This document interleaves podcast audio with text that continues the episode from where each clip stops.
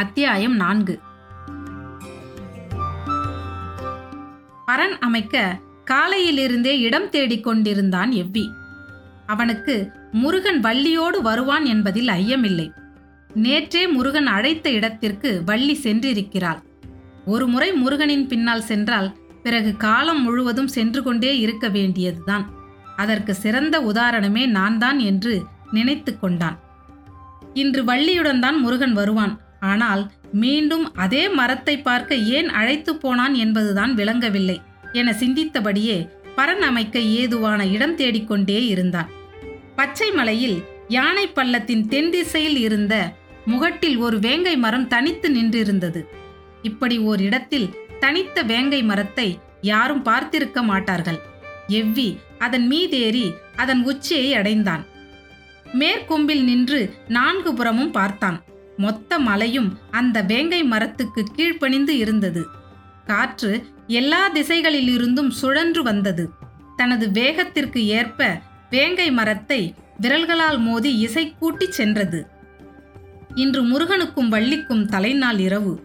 குறிஞ்சி நிலத்தில் பேரழகே இந்த நாளுக்காகத்தான் வடிவமைக்கப்பட்டிருந்தது. கை கெட்டும் தூரத்தில் வெள்ளிகள் முளைத்து கிடக்க கால்களுக்கு அடியில் காடு மிதக்க காமம் பெருத்து காதல் தடைக்க இதுவே ஏற்ற இடம் என எண்ணியபடி கீழே இறங்கினான். அன்று பகல் முழுவதும் காட்டின் ஒவ்வொரு திசைக்கும் ஓடினான். செவ்வருவிக்கு பக்கத்தில் விளைந்த சந்தன மரம் ஒன்று இருப்பது அவனுக்கு தெரியும். நண்பகல் கடந்தபோது சந்தன மர கிளைகளோடு வேங்கை மர அடிவாரம் வந்தடைந்தான். வரும்போதே சிலாக்கொடியை அறுத்து வந்திருந்தான்.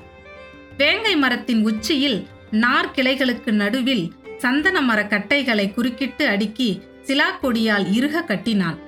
கொடிகளிலே மிக உறுதியானது சிலாக்கொடி இவ்வளவு உயரத்தில் பனை உளைய விடாமல் இறுக பிடித்திருக்கும் ஆற்றல் அதற்கு உண்டு. அதன் இன்னொரு சிறந்த குணம் கொடியை அறுத்த மூன்று நாட்கள் வரை அதன் சாறு கசிந்து வெளிவந்தபடியே இருக்கும். அதிலிருந்து வரும் நறுமணத்திற்கு ஈடு இணையே கிடையாது. சந்தன மர வாசத்தில் சிலா கொடியின் நறுமணத்தோடு வேங்கை மர உச்சியில் திரும்பும் திசையெல்லாம் பச்சை மலை காற்றை அள்ளி அணைத்து எம் குறிஞ்சி தலைவனும் தலைவியும் நடத்தும் ஆதிக்கூத்து எம் குலத்தை பெருக்கி காதலை தழைக்கச் செய்யும். பெருமிதத்தோடு வேலையை முடித்த எவ்வி திணைபுணம் காக்கும் இடத்திற்கு வந்தபோது மாலை மயங்கி கருகத் தொடங்கியது. அவன் எதிர்பார்த்தது போலவே வள்ளியோடு வந்தான் முருகன். காதலிக்கத் தொடங்கியதும் கைகூடும் ஓர் அழகு இருக்கிறதே மனிதரைக் கண்டு மலர்களும் மயங்கும் காலம் அதுதான். முருகன் கேட்கும் முன்னரே மேல் திசையை நோக்கி கையை காட்டினான் எவ்வி. தலையை உயர்த்தி மேலே பார்த்தான் முருகன். நிலாவிலே பரன் அமைத்து விட்டானா என்பது போல இருந்தது அந்த பார்வை. நான் அதை நோக்கியபடி அமைத்திருக்கிறேன் அங்கு போவது உன் வேலை என பதிலை பதில் அளிப்பது போல இருந்தது எவ்வியின் பார்வை. முருகனும் வள்ளியும் பின்தொடர தீப்பந்தம் ஏந்தியபடி முன்னடந்தான் எவ்வி. தனக்கு பின்னால் இருளுக்குள் தான் எவ்வளவு விளையாட்டு? சின்ன சின்ன சிரிப்புகளுக்கு என்ன பொருள்? இது பதிலா? கேள்வியா? இவ்வளவு மெதுவாக பேச முடியுமா? பின்தொடரும் ஓசையே கேட்காமல் இருக்கிறதே. இவன் வள்ளியை அழைத்து வருகிறானா? சுமந்து வருகிறானா? திரும்பி பார்த்தால் அவர்களின் நெருக்கம் குலைந்துவிடும் வேண்டாம் என சிந்தித்தபடியே வேங்கை மர அடிவாரத்திற்கு வந்து சேர்ந்தான் எவ்வி. பந்தத்தின் ஒளி அந்த இடத்தில் படர்ந்தபோதுதான் தெரிந்தது. முருகனும் வள்ளியும் ஏற்கனவே அங்கு வந்து அமர்ந்திருந்தது. அதிர்ந்து போனான் எவ்வி. என்னை பின்தொடர்ந்து வருகிறீர்கள் என்றல்லவா நினைத்தேன்? மனிதனால் காதலை அழைத்து வர முடியாது. காதல்தான் மனிதரை அழைத்து வரும். எவ்வியிடம் பேச வார்த்தைகள் இல்லை. வணங்கி விடைபெற்றான். அப்போது எவ்வியின் கையில் ஒரு பொருளை கொடுத்தான் முருகன். எம் காதலின் பரிசு என்றால் வள்ளி. அவர்கள் மர ஏணியில் ஏறி சென்று பரனில் அமர்ந்தனர். எங்கும் சூழ்ந்த இருளுக்குள் இருந்தது. காற்று இசையை சுரந்தது. அசையும் இலைகளுக்கு இடையில் விண்மீன்கள் கண் சிமிட்டியது. இத்தனை கண்களுக்கு இடையில் நம் வெட்கம் களைவது எப்படி? என்று கேட்டபடி வள்ளி நாணினாள். முருகன் சொன்னான் வெட்கம் கலைகையில் இவற்றை பார்க்க கண்கள் ஏது நமக்கு? சுடர் அணைவது போல பேச்சு குரல் மெல்ல அணைந்தது. வேங்கை மரம் தனது கிளைகளை அசைக்கத் தொடங்கியது. சந்தன வாசத்திற்குள் சிலாக்கொடியின் நறுமணம் கிறங்கிய போது காற்றெங்கும் சுகந்தம் பரவி மேலெழுந்தது. மரத்தின் கொப்பொன்றில் இருந்த ஆண் பள்ளியொன்று குரல் எழுப்பி தனது துணையை அழைத்தது.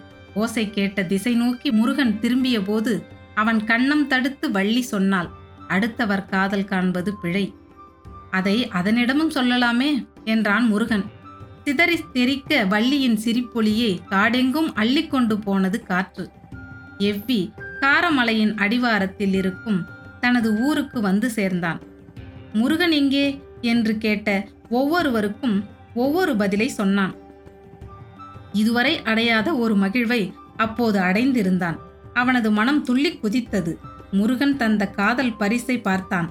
அது ஒரு பூண்டு போல இருந்தது. அதை என்ன செய்வது? என யோசித்தபடி பூண்டை தட்டி பக்கத்தில் இருந்த நீர் நிறைந்த பைங்குடத்தில் போட்டான். நீருக்குள் இருந்து குமிழ்கள் இடைவிடாது வந்தன. அந்த நீர் பழச்சாறு போல மாறிக்கொண்டிருந்தது. அதை மூங்கில் குடுவையில் ஊற்றி ஒரு மிடறு குடித்தான். அதன் சுவைக்கு ஈடு சொல்ல வார்த்தைகளே இல்லை. யாரும் இதுவரை இப்படி ஒரு சுவையை அனுபவத்திருக்க மாட்டார்கள். குடத்தில் இருந்த மொத்தத்தையும் குடித்து முடித்தான். குடத்தின் கீழ் பூண்டு அப்படியே இருந்தது. மீண்டும் குடம் நிறைய தண்ணீரை ஊற்றினான். நீர் பழச்சாறாக மாறியது. மீண்டும் அதை குடிக்க துணிந்தபோது காட்டின் கீழ்ப்புறம் இருந்து பெரும் ஓசை கேட்டது. குடத்தை அப்படியே வைத்துவிட்டு வெளியே ஓடி வந்து பார்த்தான். கையில் தீப்பந்தங்களோடு சிலர் வேட்டுவன் பாறைக்கு பின்புறமாக நடந்து காட்டின் தென் திசை நோக்கி சென்று கொண்டிருந்தனர். யார் இவர்கள்? இந்த நள்ளிரவில் பந்தம் ஏந்தி எங்கே சென்று கொண்டிருக்கின்றனர்? என ஊரில் இருந்த ஒவ்வொருவருக்கும் ஒரு கேள்வி எழுந்தது. முது கிழவன் சொன்னான் நாம் கீழே இறங்கி போய் அவர்கள் யார் எங்கே போகின்றனர் என்ன இடர் நேர்ந்தது என்று கேட்போம். நம் மீது தாக்குதல் தொடுத்துவிட்டால் இது நம் இடம் நம்மை ஒன்றும் செய்துவிட முடியாது. சரி என்று சிலர் மட்டும் புறப்பட்டு சென்றனர். மற்றவர்கள் குடிலை காத்தபடி மேலேயே நின்றனர். முது கிழவனும் எவ்வியும் முன்னால் நடக்க இளைஞர் சிலர் பின்தொடர்ந்தனர். மலைச்சரிவில் வேகமாக இறங்கினர். எங்கிருந்தோ வந்த வலுத்த காற்று அவர்கள் மீது மோதிச் சென்றது. எவ்விக்கு பரனை நோக்கிய நினைவு சென்றது. இந்த காற்றுக்கு பரன் தாங்குமா என மனதுக்குள் சின்னதாக அச்சம் உருவானது. அவன் தென்திசை உச்சியை அண்ணாந்து பார்த்தான். மறுகணமே அடுத்த கேள்வி உருகொண்டது. ஒருவேளை வேங்கை மரம் உந்தி தள்ளியதிலிருந்துதான் இந்த காற்றே உருவாகி இருக்குமோ? பெருங்கடல் நடுவே மிதக்கும் சிறு தெப்பம் போல் உச்சிக்காட்டின் உள்ளங்கையில் ஆடிக்கொண்டிருந்தது பரன். வெகு தூரத்தில் பெண் யானையின் பிளிரல் கேட்டது. யானைகள் முயங்கி கூடுகின்றன. நிலவை பார்த்தபடி இருந்த வள்ளி சொன்னால் இன்னும் சிறிது நேரத்தில் இரவு பூக்கள் மலரத் தொடங்கும். எப்படி சொல்கிறாய்? மெல்லியதாக கேட்டது முருகனின் குரல். பூவின் மேலிதழ் விலகத் தொடங்கி மூன்றாம் நாளையே முடியப் போகிறது. நாம் பரன் ஏறத் தொடங்கும் போதே வா. இல்லை நீங்கள் ஆண் பள்ளியின் அழைப்பை கேட்டு திரும்பிய போது நீ எந்த மலரை சொல்லுகிறாய்? மலர்களில் ஏது வேறுபாடு? எல்லா மலர்களும் ஒரே இனம்தான் பெண்ணினம். இரவு மலர்கள் மலர் தொடங்கின. திசையெங்கும் புதிய நறுமணம் படர்ந்தது. மூங்கில் அடர்ந்த கீழ் திசையிலிருந்து குழலிசையை காற்று அள்ளி வந்தபோது அதனுடன் காதலின் உயிரோசையும் இணைந்தது. வேங்கை மரம் நிலை கொள்ளாமல் ஆடியது. தீப்பந்தம் ஏந்தி கடுங்குரலோடு சென்று கொண்டிருந்தவர்களை வேடர்குல முதுகிழவன் மறித்து கேட்டான். எங்கே போகிறீர்கள்? முதுகிழவனின் கேள்விக்கு பெருங்குரலில் பதில் சொன்னான் ஒருவன். நாங்கள் கொடிக்குளத்தை சேர்ந்தவர்கள். பச்சை மலையின் ஈரடுக்கின் கீழ் இருக்கிறோம். எங்களின் குலமகள் வள்ளியை காணவில்லை. நேற்று காலை குடில் விலக்கி திணைகுணம் காக்கச் சென்றாள். ஆனால் அவள் பரனுக்கு போகவில்லை. எங்கே போனாள் என அவளின் தோழிகளுக்கும் தெரியவில்லை. அவர்களாக தேடி பார்த்துவிட்டு மாலையில்தான் எங்களிடம் வந்து சொன்னார்கள். அப்போது முதல் நாங்கள் தேடி வருகிறோம். எங்கேயும் காணவில்லை. கீழ் திசைக்கு ஒரு குழு சென்றுள்ளது. நாங்கள் யானை பள்ளம் நோக்கி போகிறோம் என்றான். எவ்விக்கு அப்போதுதான் ஆபத்து புரிந்தது. இவர்களை அந்த பக்கம் போகவிடக்கூடாது என யோசிக்கையில் முதுகிழவன் அந்த பெருங்காட்டில் நீங்கள் மட்டும் எப்படி தேடுவீர்கள்? நாங்களும் உடன் வருகிறோம். ஆளுக்கு ஒரு பக்கமாக தேடுவோம் என்றார். ஆபத்து பேராபத்தாக மாறியதை எவ்வி உணர்ந்தான். என்ன செய்யலாம்? என யோசிப்பதற்குள் முதுகிழவன் ஏன் நிற்கிறீர்கள்? புறப்படுங்கள் என்று சொல்லி அவர்களோடு நடக்கத் தொடங்கினார்.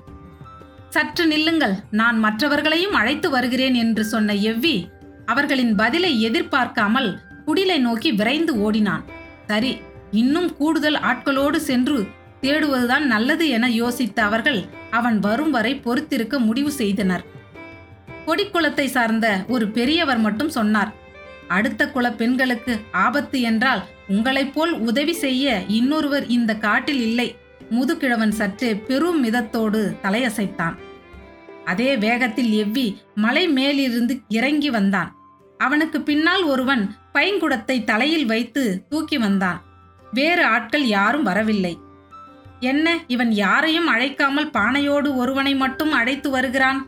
என யோசிக்கையில் மற்றவர்கள் எல்லாம் ஆயுதங்களோடு வருகிறார்கள். அவர்கள் வருவதற்குள் நீங்கள் இந்த பழச்சாற்றை அருந்தி இளைப்பாருங்கள் என்று சொல்லி மூங்கில் குவளையில் ஆளுக்கு ஒரு குவளையாக அந்த பூண்டு சாற்றை கொடுத்தான். பழச்சாற்றின் சுவையாலும் அது தந்த எல்லையற்ற மயக்கத்தாலும் இதற்கு நிகர் இந்த உலகத்தில் எதுவும் இல்லை என ஆள் ஆளுக்கு அதை புகழத் தொடங்கினர். பானை முழுவதும் தீர்ந்தது. அதற்குள் இன்னொருவன் தலையில் பானையோடு வந்து சேர்ந்தான். பூண்டை எடுத்து அந்த பானையில் போட்டான் எவ்வி. அடுத்து சுற்று எல்லோரும் குடித்தனர். முதுகிழவன் மட்டும் புலம்பினான். நிலமகள் குலமகள் என என்னென்னமோ சொன்னார்கள். இப்போது பழச்சாற்றை குடிக்க முந்திக் கொண்டிருக்கிறார்கள் என்று சொல்லிக்கொண்டே மூன்றாம் குவளையை அருந்தியவன் மயங்கி சாய்ந்தான். எல்லோரும் விடாமல் குடித்து அதிமதுர சுவையில் மூழ்கினர். அவர்கள் குடிக்கும்போது சிந்திய துளிகள் இந்த புற்கள் எங்கும் சிதறின. அதன் வாசனை காற்றில் கலந்து எங்கும் பரவியது. நுகர்வு சக்தியை அதிகம் கொண்டிருந்த பாம்புகள் காடு முழுவதும் இருந்து பெரும் வேகம் கொண்டு இங்கு வந்தன. பாம்புகளின் எண்ணிக்கை கணக்கில் அடங்காமல் இருந்தது. ஒவ்வொரு புல்லுக்கும் ஒரு பாம்பு வந்து சேர்ந்தது. புற்களில் இருந்த பழசாற்று துளியை தம் நாவால் நக்கின.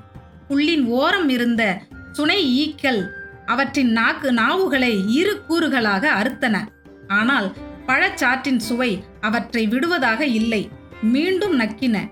அடித்தொண்டை வரை நாக்கு இரு கூறுகளாக பிளந்தது. எல்லா பாம்புகளுக்கும் நாக்குகள் இரு கூறுகளாயின. அன்றிலிருந்துதான் இந்த புற்கள் நாக்கருத்தான் புற்கள் ஆயின. கதையை சொல்லியபடி நீலன் முன்னோக்கி நடந்து கொண்டிருந்தான்.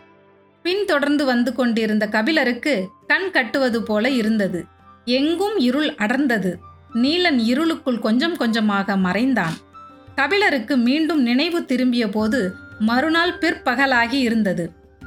நடந்த களைப்பை மீறி பசி அவரை எழுப்பியது. சாணத்தால் மெழுகப்பட்ட ஒரு குடிலின் இருந்த மரப்படுக்கையின் மேல் அவர் படுக்க வைக்கப்பட்டிருந்தார். கண் விழித்து எழுந்தவருக்கு தான் எங்கிருக்கிறோம் என்பது குழப்பமாக இருந்தது. இது எந்த இடம்? இங்கே எப்படி நான் வந்தேன்? என்று கேள்விகள் எழுந்தபடி இருந்தன. அவரது வலது காலில் பச்சிலை கொண்டு கட்டு போடப்பட்டு இருந்தது. வீட்டு திண்ணையின் ஓரம் சிறுவர்கள் விளையாடிக் கொண்டிருந்தனர். சிறு பறையொன்றை கோலால் அடித்தபடி ஒலி எழுப்பி குறுக்கும் நெடுக்குமாக ஓடிக்கொண்டிருந்தனர் நேற்று தள்ளாடி தள்ளாடி வந்தது இவர்தானா? என்று ஒரு சிறுவன் கபிலரை பார்த்து கேட்டுவிட்டு ஓடினான். நான் எப்பொழுது தள்ளாடி வந்தேன்? என யோசிக்கையில் சற்று குழப்பமாகவே இருந்தது. கபிலர் எழுந்துவிட்ட தகவல் கிடைத்ததும் நீலன் அந்த இடம் வந்து சேர்ந்தான். இது என்ன ஊர்? நான் எங்கே இருக்கிறேன்? நீங்கள் வரவேண்டிய இடத்திற்குத்தான் வந்திருக்கிறீர்கள். ஆனால் வந்தது தெரியாமல் வந்தீர்கள். புரியும்படியாக சொல் என்றார் கபிலர். உங்களின் வலது காலில் தசை பிறண்டு விட்டது. அந்த நிலையில் உங்களால் அதிக தொலைவு நடக்க முடியாது. நடக்க நடக்க வழி கூடத்தான் செய்யும். பொழுது வேறு மறைந்து கொண்டே இருந்தது. இருட்டுவதற்குள் இந்த இடம் வந்து சேர வேண்டும். இடையில் நாகக்கிடங்கு வேறு. அந்த காட்டில் எத்தனை வகை பாம்புகள் இருக்கின்றனவோ அத்தனை வகையான பாம்புகளும் அங்கு உண்டு. நாங்கள் வெளியில் இருந்து வரும் யாரையும் அந்த பக்கமாக அழைத்து வர மாட்டோம் ஆற்றை சுற்றிதான் அழைத்து வருவோம். ஆனால் உங்களுக்கு அடிப்பட்டதால் ஆற்றை சுற்ற முடியாது என தெரிந்துவிட்டது. சரி நாகக்கிடங்கின் வழியே வேகமாக அழைத்து செல்லலாம் என்றால் நீங்கள் பனை மரத்தை கடப்பதற்குள் உட்கார்ந்து விட்டீர்கள். எனவே எனக்கு வேறு வழி தெரியவில்லை. உங்களுக்கு தனைமயக்கி மூலிகையை கொடுத்தேன் என்றான். அது என்ன மூலிகை? நான் கேள்விப்பட்டதே இல்லையே என்றார் கபிலர். அது உங்களின் நினைவை மயக்கும். ஆனால் நீங்கள் வழியை மறப்பீர்கள். அதே நேரத்தில் உங்களின் இயக்கத்தை நிறுத்தாது. அதனால்தான் உங்களின் தோலை தாங்கி பிடித்து என்னால் அழைத்து வர முடிந்தது. நீங்களும் தள்ளாடி தடுமாறி நடந்து வந்தீர்கள். கபிலர் வியப்பில் உறைந்து போனார். என்னை மயங்க வைத்து நடக்க வைத்தாயா? இது எப்படி கைகூடியது கைகூடியதால் தான் நீங்கள் இங்கு வந்திருக்கிறீர்கள். வந்தது தெரியாமல் பெண் ஒருத்தி மண் கலயத்தில் கூழ் கொண்டு வந்து கொடுத்தாள். குடியுங்கள் நீங்கள் உணவருந்தி நாளாக போகிறது என்றான் நீலன். கூழ் முழுவதையும் குடித்த பிறகுதான் தெளிச்சி ஏற்பட்டது. அது என்ன பழச்சாறு? நேற்று ஒன்று சொன்னாயே பெயர் மறந்துவிட்டேன் என்றார் கபிலர். அது உங்களுக்கு நினைவு இருக்கிறதா? என கேட்டான் நீலன். நன்றாக நினைவு இருக்கிறது. புல்லில் சிந்திய அந்த பழச்சாற்றை பாம்புகள் வந்து நக்கியதால் அவற்றின் நாக்குகள் இரு கூறுகளாகி விட்டன என சொன்னது வரை நினைவு இருக்கிறது. அதன் பிறகுதானே கதையின் முக்கியமான பகுதியே இருக்கிறது என்றான் நீலன். எனக்கு முற்றிலும் நினைவில்லை. அதன் பிறகு முருகனும் வள்ளியும் என்ன ஆனார்கள்? என்னதான் நடந்தது? மொத்த கதையையும் என்னால் திருப்பிச் சொல்ல முடியாது. பழச்சாற்றை குடித்தவர்கள் மயக்கம் தெளிய பல நாட்கள் ஆனதாம். அதிகம் குடித்தது எவ்விதான்? எத்தனை நாட்கள் என்று தெரியவில்லை. மயக்கம் கலைந்து மரத்தடிக்கு போனானாம். வேங்கை மரத்தில் கட்டப்பட்டிருந்த சந்தன கட்டைகள் தழைத்து காற்றில் ஆடிக்கொண்டிருக்கின்றன. அவற்றை பார்த்ததும் எவ்விக்கு புரிந்தது? புன்னகையோடு ஊர் திரும்பிவிட்டான். முருகன் எங்கே? ஏன் அழைத்து வரவில்லை? என்று கேட்டதற்கு காதலை மனிதனால் அழைத்து வர முடியாது. காதல்தான் மனிதனை அழைத்து வரும் என்று சொல்லிவிட்டு அந்த பூண்டு சாற்றை அருந்த போய்விட்டான். நீண்ட நாட்களுக்கு பிறகு காட்டுக்குள் சந்தன வேங்கை மரங்கள் புதிதாக தழைத்திருப்பதாக சொன்னார்கள். அதன் பக்கத்திலேயே சிலா கொடியும் படர்ந்திருந்தது. எங்கு சந்தன வேங்கை இருக்கிறதோ அங்கு முருகனும் வள்ளியும் இருப்பதாக எங்கள் நம்பிக்கை. அதன் பிறகு இந்த பெருங்காட்டில் காதலின் அடையாளமாக சந்தன வேங்கை மரம் மாறியது. முருகனுக்கு பிறகு குலத்தலைவன் ஆனான் எவ்வி. கொடிக்குளமும் வேடர் குளமும் இணைந்தன. இருவரும் தங்களது இடங்களை விட்டு அகன்று மூன்றாம் மலையான ஆதிமலையை அடைந்தனர். அங்கு புதுநகர் ஒன்றை அமைத்தான் எவ்வி.